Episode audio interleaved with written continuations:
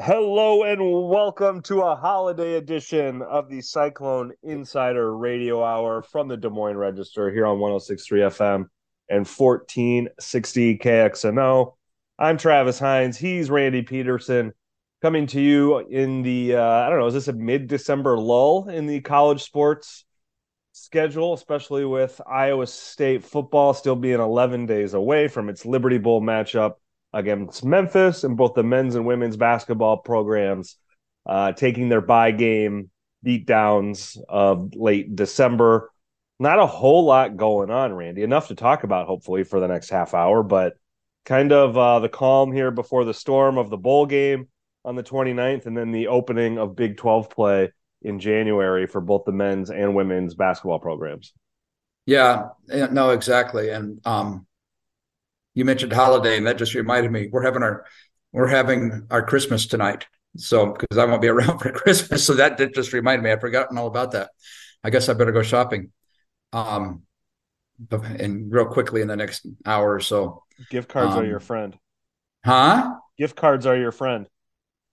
exactly, and, and and in that respect, Target is is my friend because Target has gift cards for everybody. Um, so absolutely. But uh, anyway, um, and I haven't got your present yet either.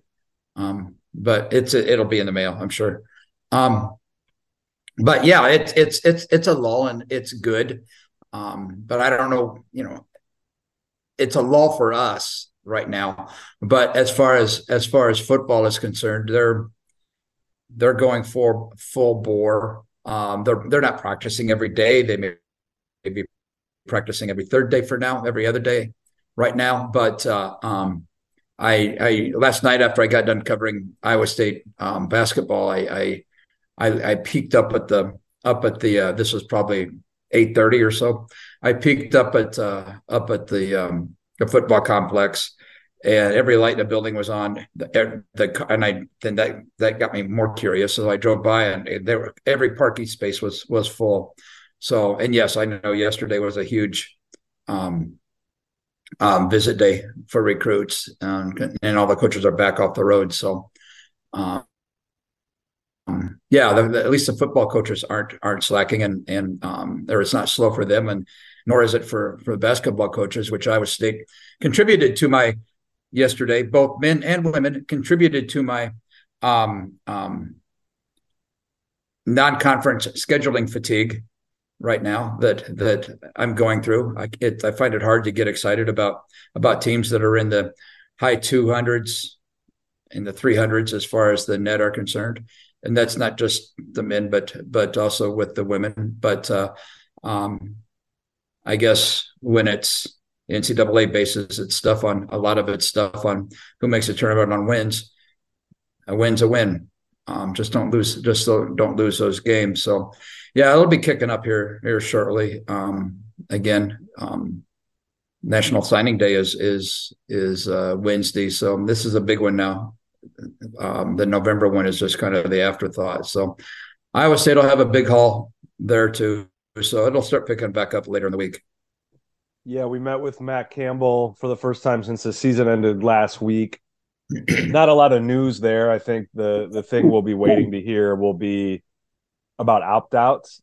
I think we might hear on Wednesday. I mean, they might try to hold that close, closer to the bowl game, but I think with in this day and age with agents involved and uh, you know it, it's hard to keep these things secret up until till game day but i think the guy we'll all be waiting on is tj tampa the iowa state cornerback who projects as i don't know is it fair to say potential first round pick you know certainly yes you know first second third somewhere in there pretty high um, I would imagine, like just based off that, that this would put you pretty close into that Breece Hall territory where Breece did opt out of the 2021 Cheez It Bowl.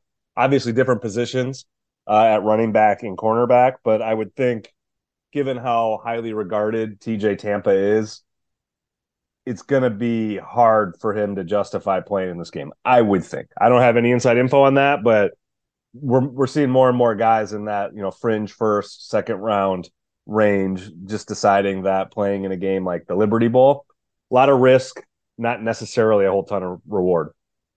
You know, yeah, I I, I agree with you, Trev. It's uh, I I think I'm I can speak for both of us here. We'll be more surprised if he plays than if he than if he doesn't play. Um, football has become so much bigger. You know, players have become bigger, stronger, faster. It's it's more it's a hell of a lot more of a violent sport today than it, than it than it was. Um, so, and TJ Tampa has nothing to gain by playing other than you know being around the camaraderie of the of the locker room one more time. But uh, um, I'm my guess is that is that is that he's going to opt out because you're right. He'll he he'll be at least I'm guessing he'll go in in at least the first two rounds. That's that's my that's my guess. I mean, and he and he should. He's had a wonderful career, wonderful season. Um, you know, and and and good luck to him. Last year, whenever uh, 2021, you were talking about the opt outs at the Cheez It Bowl. I'm not. When did we find out officially about opt outs? Oh, I guess we knew Breece beforehand. Um, yeah, Mike Rose was until the day of the game.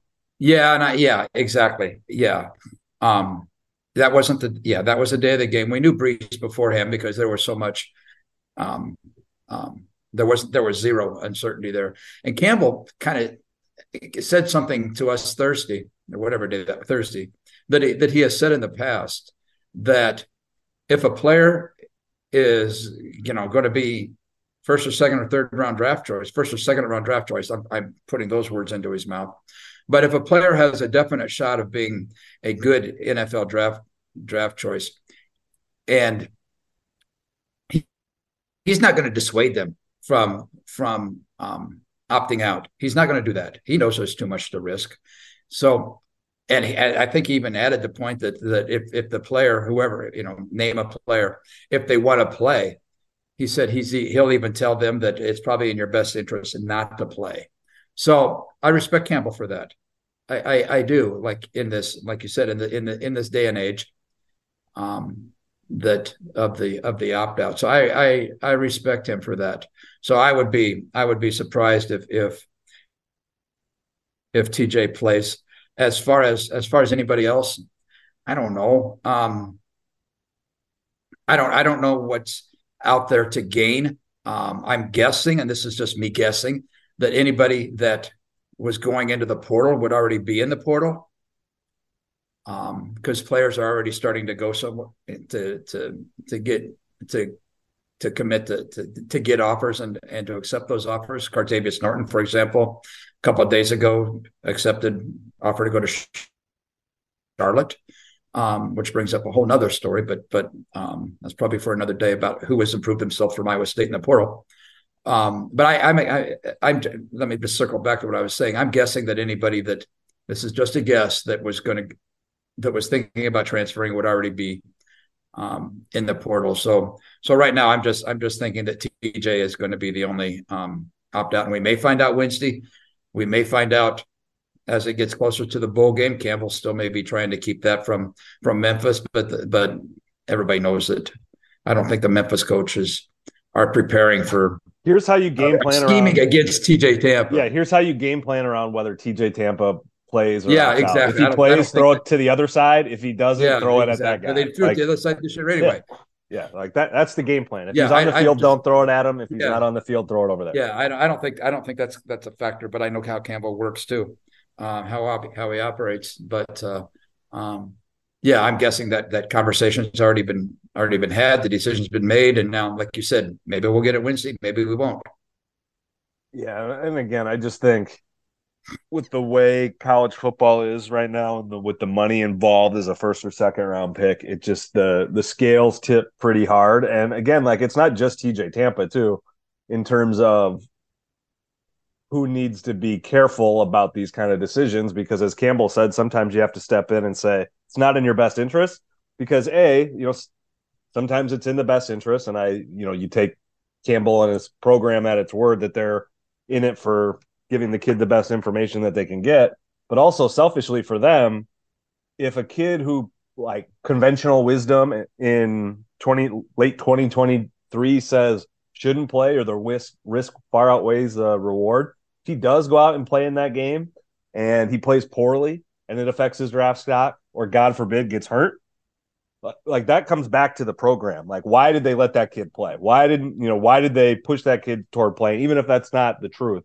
that'll be used against them. That you know they're not thinking about the player. They're not you know watching out for his best interest, and that's where you got things can get tricky. I think, but I, I would imagine in this situation, both sides are pretty well aligned on what ultimately is going to happen here. But you never know. You never know. Uh, we're still what 11 days away from the game. Uh, a lot can change, but I, I think TJ Tampa is probably the only guy that we're we're wondering about. And to your point about the transfer portal, you know, you you still see a decent trickle of guys entering the transfer portal. You know, I saw a five star U- USC kid corner went into the portal today, so like it's still happening. High profile guys are still happening, but you know the tampering rules are essentially unenforceable the big money from yeah. collectives and NIL tends to rush in. That doesn't mean it goes away the later you go, but you know, to some degree, these collectives in the NIL they're, they're dealing with salary caps where you know the first act gets the biggest chunk, and then you're kind of fighting over what's left. That's not always the case, and obviously with you know 65 plus Power Five or Power Four collectives, you know that one size does not fit all, but that is the conventional wisdom that if this was going to be financially motivated, that you probably would have acted upon that already. Yeah, and and let's not kid ourselves. I I, I would suspect there are a couple, maybe I don't know how many. I not many, but some less than five Iowa State player football players that have a, that have offers on the table from other schools out there right now. Um, and I'm guessing that if they if they if they stay, then I'm not saying Iowa State. I'm not saying name, image, and likeness entities with Iowa State athletes in mind have have matched or even surpassed. But I'm saying that that they've they've become involved. Um, I don't I don't know who's been offered money. I'm not even going to speculate, but I'm guessing that that it has that it has happened. I think anybody would be naive to think that, that it hasn't happened. Um, I guess you know we'll just have to wait and see how that how that plays out. Um, it's too bad there's not a there's not a um, I, there is a cutoff date. I wish the cutoff date was was earlier, but uh, um, it's not. But uh, and and let's let's face it, this NIL stuff and the transfer portal, all that stuff, it's still they're still trying to define itself. It, it's there. It changes daily. Um, um, you know, it, so I, I, I I almost stopped reading the legislation stuff because I it wants wake me up, pinch me, wake me up when it's the the final the final say about something from legislation wise, and and uh, I'll uh, I'll read that. But before there, it it makes your head spin. Have you been watching Schoolhouse Rock? recently to yeah. refresh on how a, a, bill becomes law? Yeah, yeah, exactly. But uh, you know, I don't know. Um, but anyway, we got basketball going, and that's going pretty good. So um, there's something to keep us occupied for a few days at least. Iowa State, Memphis in the Liberty Bowl, December 29th. Randy will be in Memphis for that game. I'll be back in Des Moines monitoring things from afar. When we come back, we'll be talking about Iowa State men's and women's basketball, both of whom were part of yesterday's doubleheader wins at Hilton Coliseum. This is the Cyclone Insider Radio Hour from the Des Moines Register here on 1063 FM and 1460 KXNO. Welcome back to the Cyclone Insider Radio Hour from the Des Moines Register here on 1063 FM and 1460 KXNO. Spent the first segment talking Iowa State football and the Liberty Bowl against Memphis later this month and the potential for Iowa State opt outs, most notably TJ Tampa. If you missed any of that, be sure to check out the podcast wherever it is you get your podcast. We're going to switch gears now talk some hoops, starting with the Iowa State women's basketball program, which won 105 68 yesterday over Troy. But the uh, news of the day was the return, the day, the 23 24 debut of Emily Ryan playing nine game, nine minutes, excuse me, uh, going one of two from the floor, 0 for one from three, three of three from the line with four rebounds and two assists um, after uh, sitting out the beginning of the season.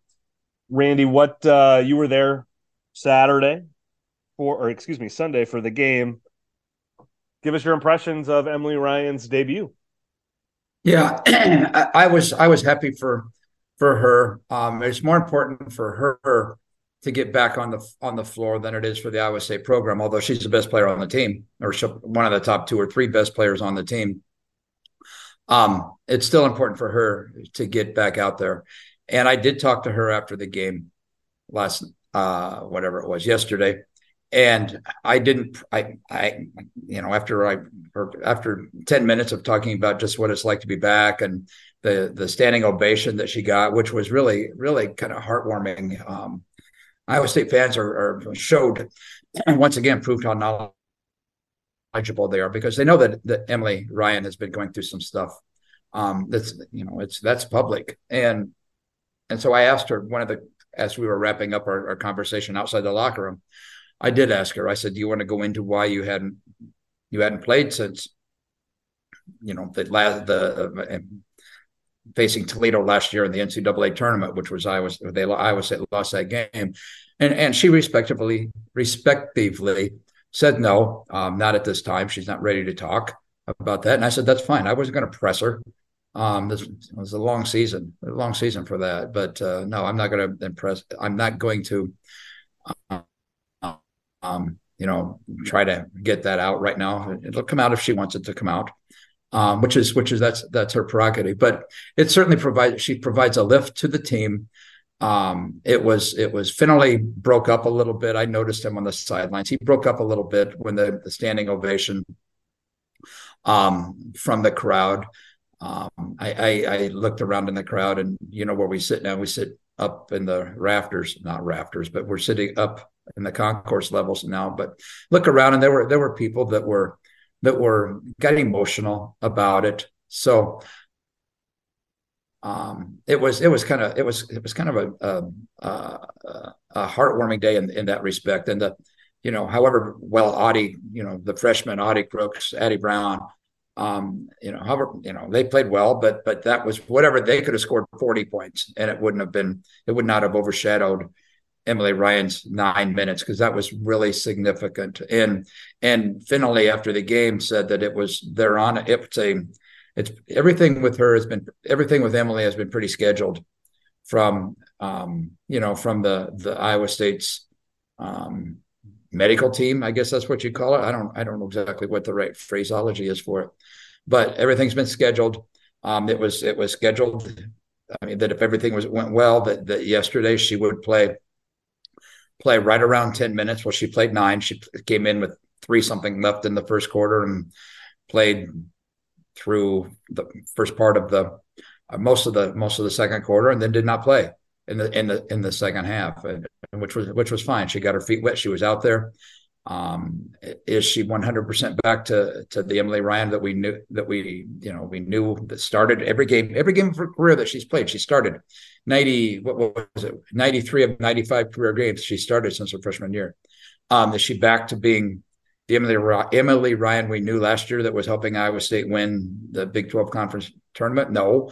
But um, I suspect that if that if if everything keeps going on schedule well that that she'll be that. She'll be that, and the, and the team needs her because it's such a it's such a young team. So that was the highlight of of both days for me, or both both games for me. I mean, I don't nothing really sticks out. The men's game, Tamin Lipsey made shots. Um, I think he had a career best five three pointers, um, something something like that. But uh, and that and that was cool. Once again, as you wrote about a while back, that that diligence that he put into um, shooting all summer that that's helped and it's paid off and it certainly paid off against maybe the worst team they played this year.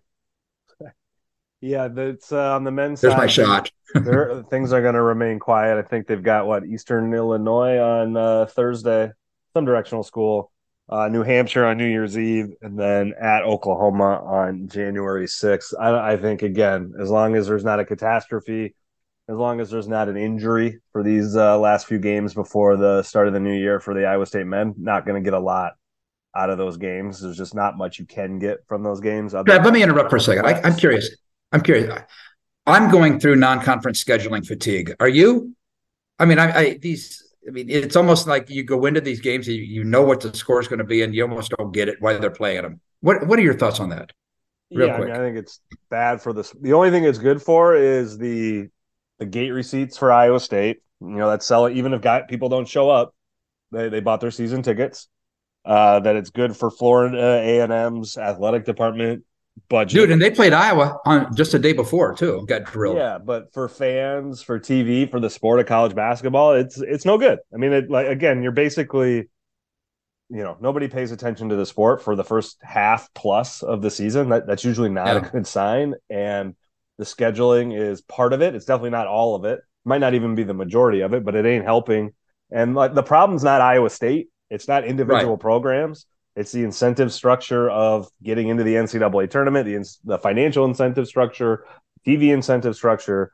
That this is the way it is unless somebody changes that. So, yeah, I mean it, it sucks, but it but it ain't changing if nothing changes, and I don't anticipate it changing anytime soon. So I, we're kind of stuck with it the way it is, and you know maybe to some degree it's not the worst thing. Like, do you want to be playing super high profile games? at this time of year when you've got bowl games, you've got NBA Christmas Day, which you know takes a lot of oxygen, and you've got the NFL's you know march to the playoffs. You know, whatever you could be playing Kentucky, Kansas, you know, best of seven between now and January one, and you're probably not getting a you're not breaking through in the way that you probably want to, but certainly, you know, if they made me commissioner of college basketball tomorrow, the this would be something that I would address, but I, I am not. Why don't you start out being commissioner of the Big Twelve? Why don't you start out being commissioner of the Big Twelve and have Iowa State play at Kansas and have a football schedule out right now? I think you we should talk. I think we should talk about that on Thursday when we do our live stream because we're out of time here on the Cyclone Insider Radio Hour from the Des Moines Register here on 106.3 FM and 1460 KXNO. Thanks for listening, and we'll catch you next time.